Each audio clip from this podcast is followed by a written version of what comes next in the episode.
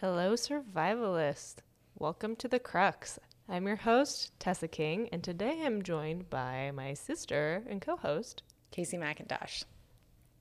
Today we'll be talking about Jose Salvador Alvarenga, who was a 36 year old fisherman who in 2012 embarked out to sea from a small fishing village of Costa Azul with a young and inexperienced crewmate, 22 year old Ezequiel Cordoba.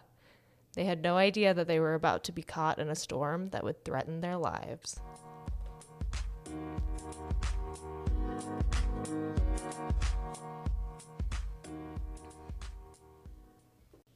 So, first off, I would just like to tell you that my main source is from an article in The Guardian, which is mostly an excerpt from the book 438 Days by Jonathan Franklin.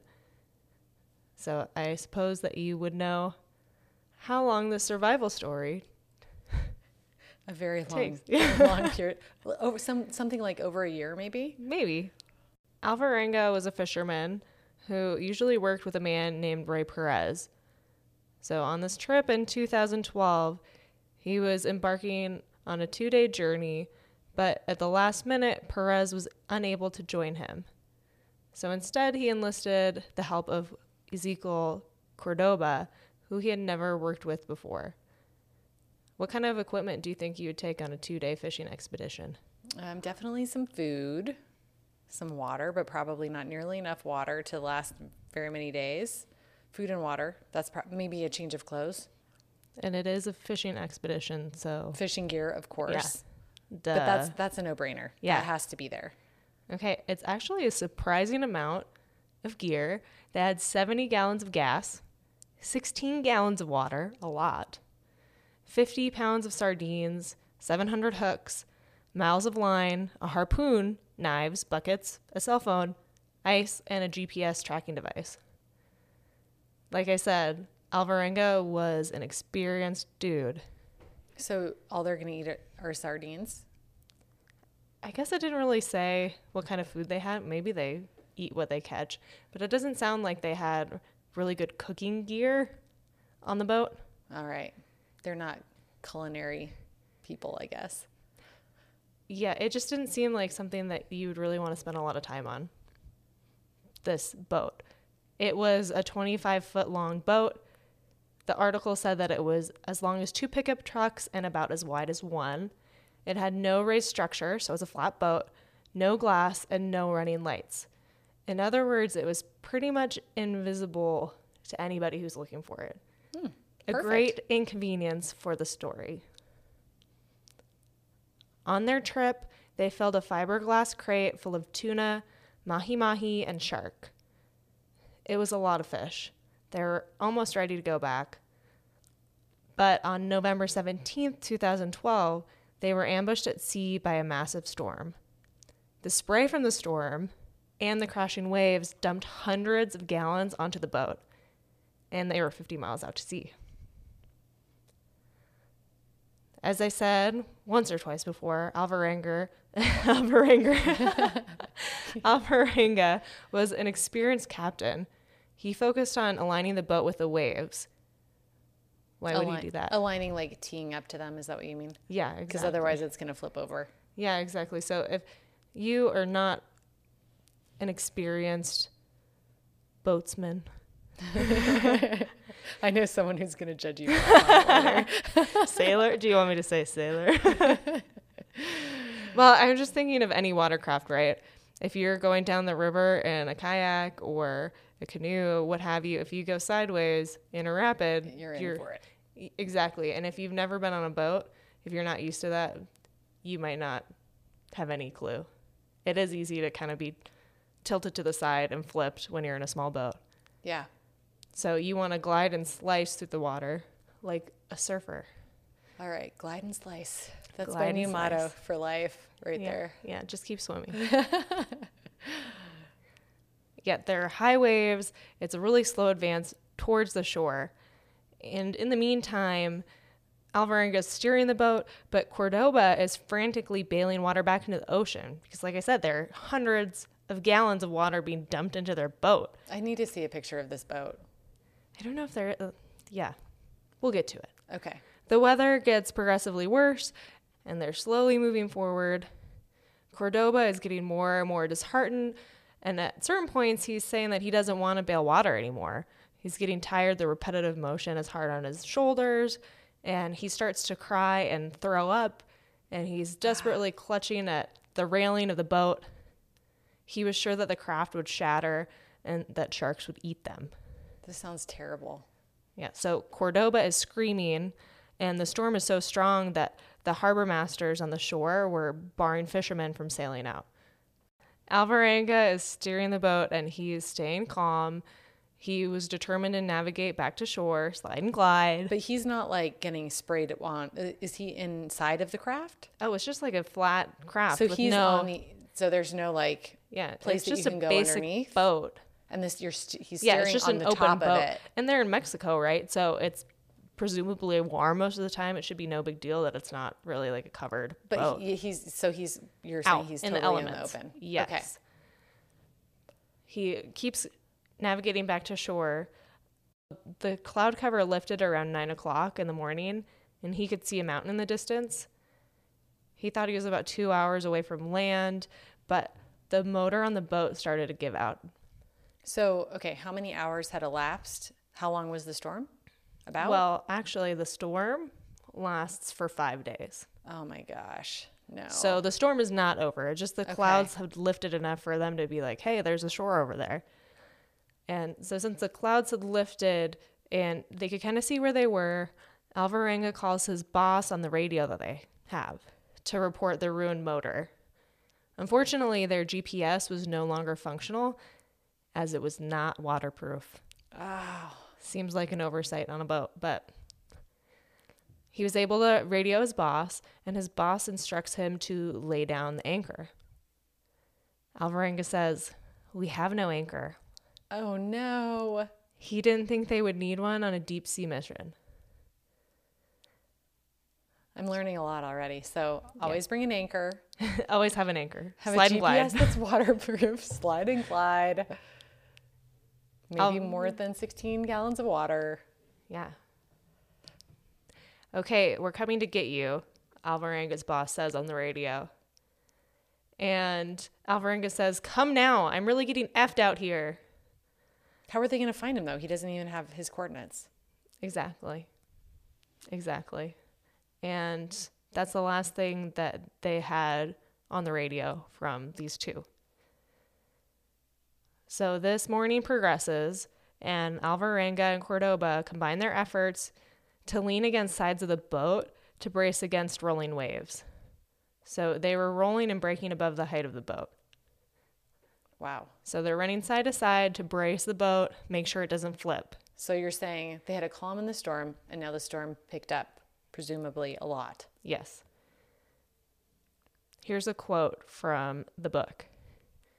They could be at a third story view, then, with the sensation of a falling elevator, instantly drop. Unfortunately, both men were wearing sandals, which gave them no traction on the deck. And also make you really prone to twisting your ankle. Exactly. And the boat was top heavy because of their huge catch. They had over a, thousand pounds of fish on board. Oh my goodness. I didn't even think about all the fish. which would be good in this scenario because they would have a food source. But with the storm, they decided they had to get rid of the weight because they're top heavy. Mm-hmm. They're flinging the carcasses overboard. And then there's added danger because there's blood from the fish in the water. So at this point, it's even more perilous if they go overboard because there's blood in the water. Yep. Next, over the board, over the boat went um, ice and their gasoline. Ice? Yeah, they brought ice on their trip. Oh, So anything that was heavy, essentially.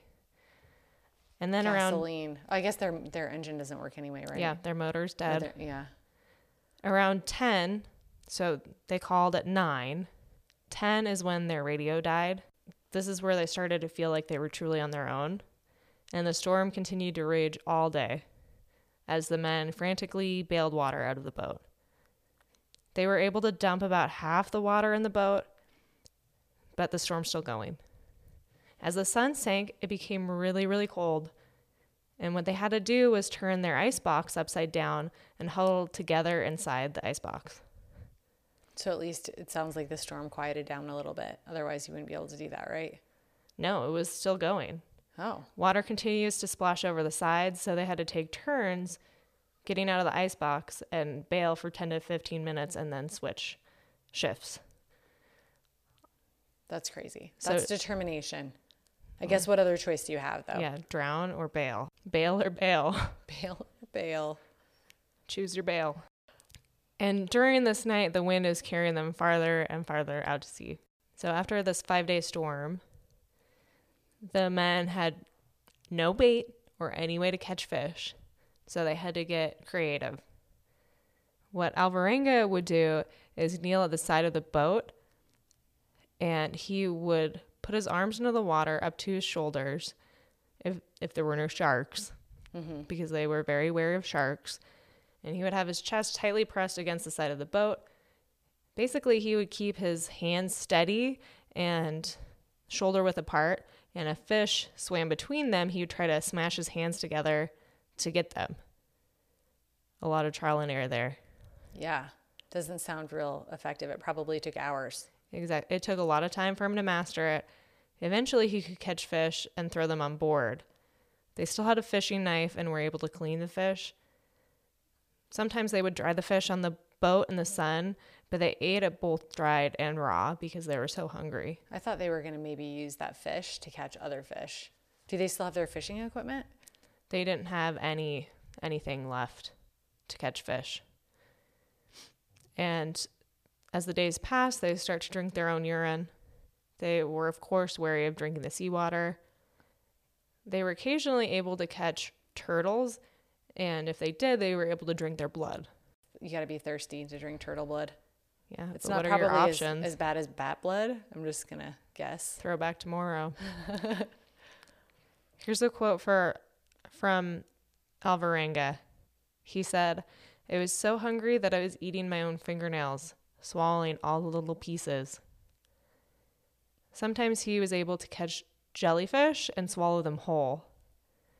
He said, It burned the top part of my throat, but it wasn't too bad Well, you got to do what you got to do, I guess. because they weren't stinging him on the way down. 14 days in, it rained.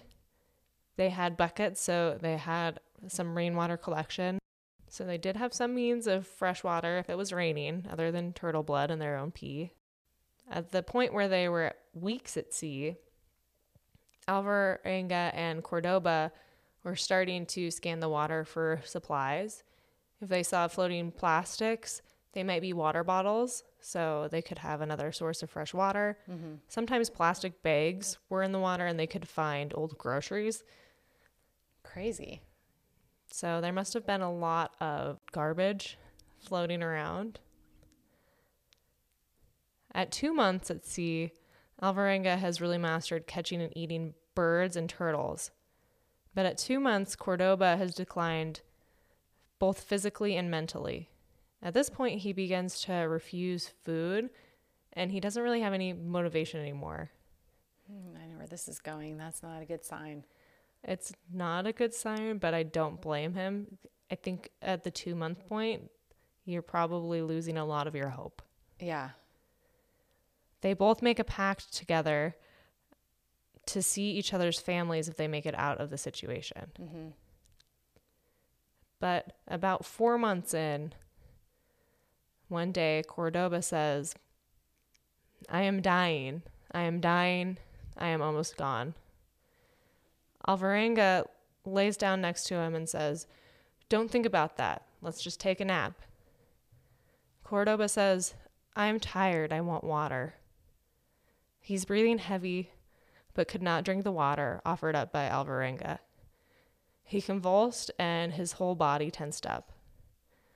Alvarenga was panicked and screamed at Cordoba, Don't leave me alone. You have to fight for life.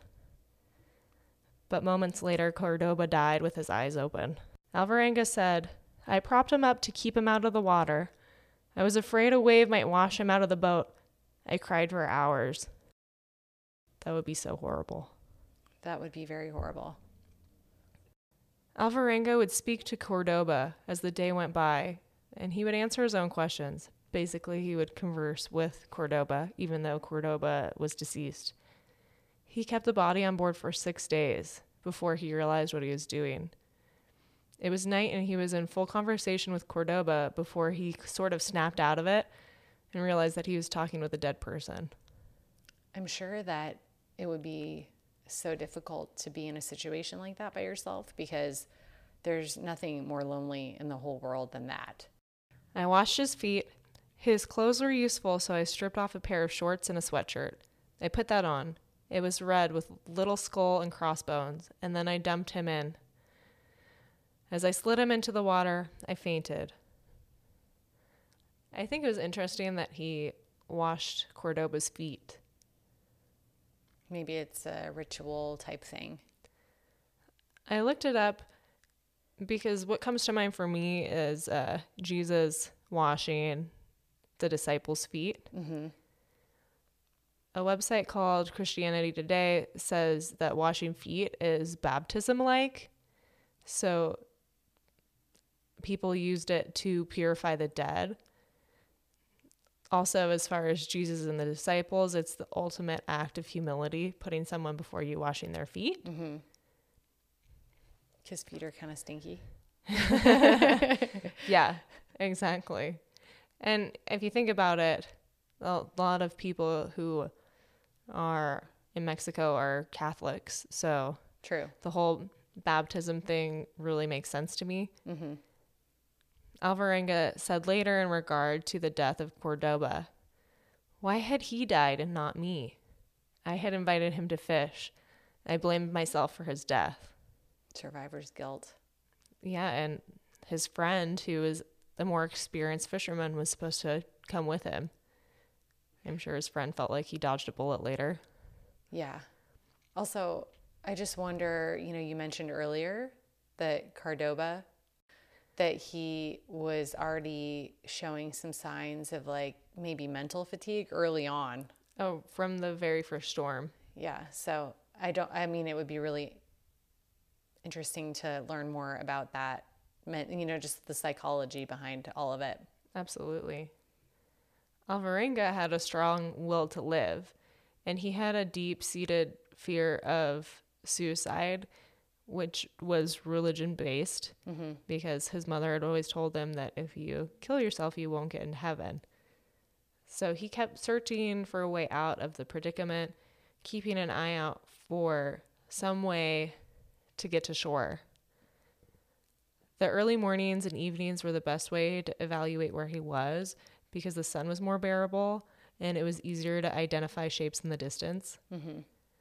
He would often see sea barges, huge boats with no visible crew.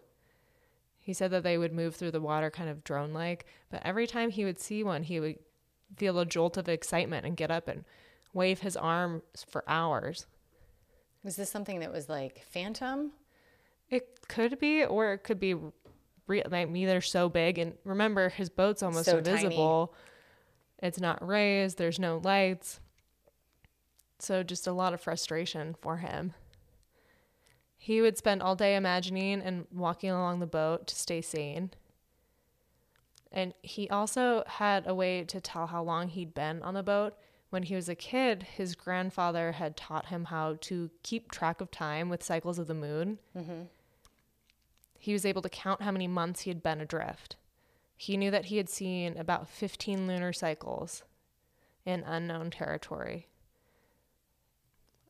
15 lunar cycles is approximately 15 months, what I looked up. One lunar cycle is about 29 and a half days. Okay, so I just thought it was interesting. It's kind of like what you touched base on the psychology of staying alive on a boat, stranded alone. And I think I've read some other books where it seemed like the party who was the most unwilling to put in the effort or the if they were I don't know how how would you say it? Yeah, you don't want to you don't want to like discount what they went through, but mm-hmm. the person that is less determined mm-hmm. is less likely. Who has less hope? Yep, So I found this article called Lost at Sea The Medicine, Physiology, and Psychology of Prolonged Immersion. It was a research article from the US National Library of Medicine. Basically, it was going over what helps people stay sane in an environment where they're isolated like this. It said that prayer and recitation, including having mantras, saying things over and over, compete for the same cognitive resources, which enables the suppression of worrying thoughts and helps you reduce anxiety. That's interesting. Yeah, if you're focused on something, it helps you get through it. Yeah. That makes me think of another story that we might have to tell later, so I can't give anything away. Yeah. Stay tuned. But you know, there's also ICU psychosis. Have you heard of that?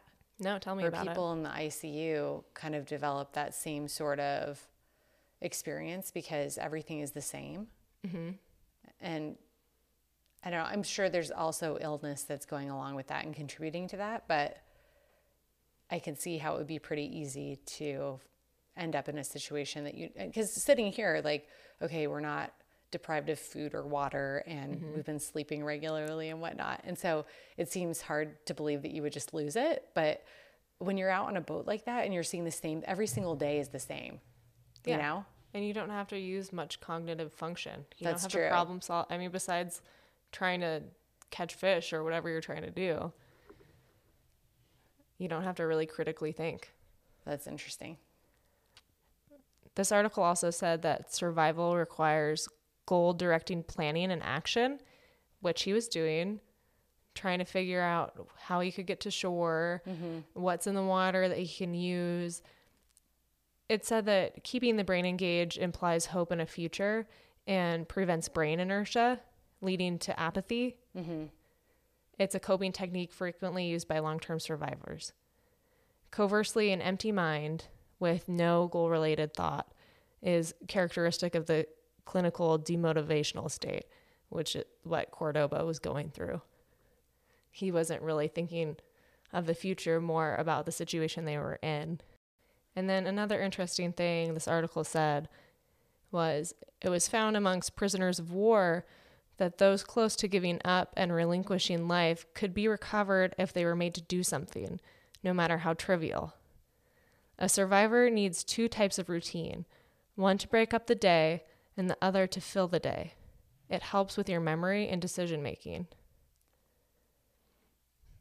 And just as a side note, not really related to this article, but remember when we were talking about Todd Orr, and he had that quote saying, if you think that you can survive and you make a choice, then you can get through it. Yeah. Something to that effect. And it seems like Alvarenga had that state of mind that he thought that he could get through it. It's like the Nike emblem. Just do it. Just do it. Just stay alive. Yeah. Well, and sometimes the emotional part of our brains kind of takes over the intelligible part of your brain. Yeah. I don't really know where I would fall in this category because Cordoba died around month four, but Alvarenga was out over a year. Uh huh. It's crazy. I don't know if I could mentally stay with it or survive. He was just super ultra determined, I guess. Yeah, I might just waste away. Turtle blood. I couldn't do that. Maybe. Who knows? Who knows what I would do in a scenario like that? I think who knows what anyone would do in a situation like that. I mean, there are probably not very many people that could definitively say for sure I would have a good outlook Oh, because yeah. time is going to wear that away. Yeah, absolutely. I guess it's just a question of how long. Anyway, so back to Alvarenga. Eventually, after all of this looking, he sees a tropical island and he thinks that he's hallucinating. But as he's seeing it and it's not going away, he decided hey, hallucinations, they just don't last that long. When he drifted close enough to shore, he jumps overboard and swam the rest of the way. I held a handful of sand like it was treasure, Alvarenga said. Did he leave everything on the boat? He just jumped off. It didn't say that he grabbed anything, but I wouldn't suppose that there was much there. He had washed ashore on Tile Islet. It was a small island that's part of the Ebon Atoll on the southern tip of the 1,156 islands that make up the Republic of Marshall Islands. It's one of the most remote spots on Earth. This article said that a boat leaving Ebon searching for land would either have to turn 4,000 miles northeast to hit Alaska or 2,500 miles southwest to Brisbane, Australia. So it's not exactly the best place to land up. No, it was because otherwise he would have been going for 2,500 to 4,000 miles Oh, on so- a boat. There was nothing. Yeah, but I guess what I was saying, if if it's in the middle of nowhere, there are probably fewer boats out there. Sure. Well, uh, yeah, he probably wouldn't have run into anybody either. But this article said had he missed Ebon, he would have drifted north of Australia. Crazy. Yeah. So he's on this island going through all the greenery and eventually finds himself across a canal from a home. What? Yeah, people are living there. It was the home, and I'm sorry if I butcher their names, of Ellie Libameko and Russell Lakadrick. Emmy said, He looks weak and hungry. My first thought was, This person swam here. He must have fallen off a ship. When they see each other, they can't understand each other. So on these islands, the people speak Marshallese or Ebon, which is a Micronesian language. So these people are native to this area. It's not Exactly. like they just. No, they weren't just like la di da, I'm here. We're also survivors. This is my tenth home. yeah. It's very luxurious, in the middle of nowhere. Yeah. So here is Alvarenga, who's speaking Spanish. He said, Even though we did not understand each other, I began to talk and talk. The more I talked, the more we all roared with laughter. I'm not sure why they were laughing. I was laughing at being saved. One of the rescuers, Russell, sailed to the main town of Ebon to get help for Alvarenga.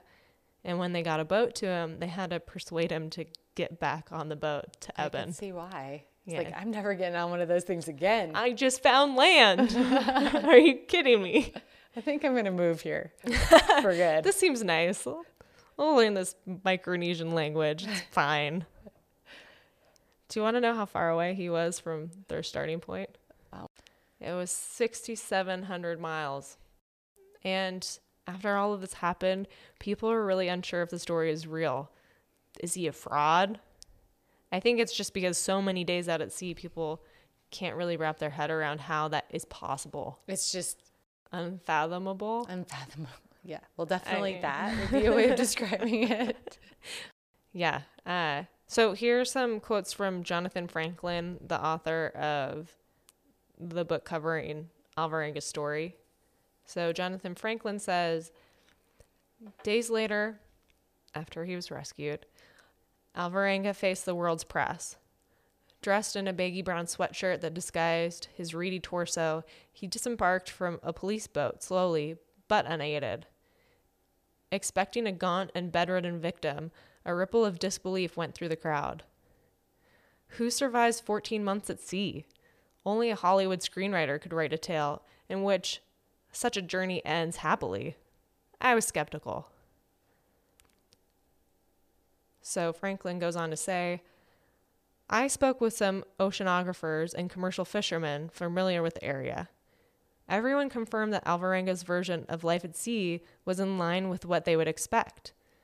When he arrived at the hospital in the Marshall Islands, he was debriefed by the U.S. Embassy officials who described multiple scars on Alvarenga's very damaged body. The U.S. ambassador said he was out there for a long time. In other words, Franklin really believed the story. Otherwise, he wouldn't be writing his book. Come I on. would hope not. Yeah. I can't imagine what it would be like to come home from a situation like that where you barely made it out and people were criticizing you. I mean, you could say that mm-hmm. about any of these stories that we've talked about, but just Truly. you know, you've been through this harrowing experience and then people are judging you. And why would you do that to yourself? Because he's emaciated. He is not in good shape. Why would you put your body through that just for a story? Yeah, I don't know. Some people think that fame is a pretty attractive thing. I mean, I'm, I'm not Yeah. I'm not doubting him. I'm just saying I think that's where the critics Yeah. are coming from. After this whole endeavor, Alvarenga had really swollen legs and feet because his tissue had been deprived of water and now they soaked up everything. So it sounds like he had a little bit of edema and he was diagnosed with anemia. He didn't probably have too balanced of a diet. And his diet of raw turtles and birds had infected his liver with parasites. Oh, Not great. but at least it's All things considered, it's not the worst. yeah. After all of this, he had a fear of the ocean, even the sight of water. He couldn't handle it. He needed to sleep with lights on and needed constant company after all the isolation. And he had to hire a lawyer to handle the media representation. And one more thing I thought was kind of sad is the family of Ezequiel Cordoba sued him Oh no. for a million dollars because they thought that he probably ate Cordoba And they didn't believe. instead of tossing him over the boat. Did they win the lawsuit?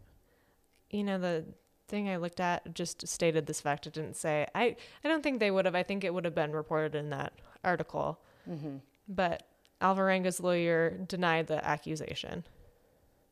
But I don't know. Would you even blame him if he had? Yeah. I mean, at that point, the, the good thing is he'd already figured out how to catch fish.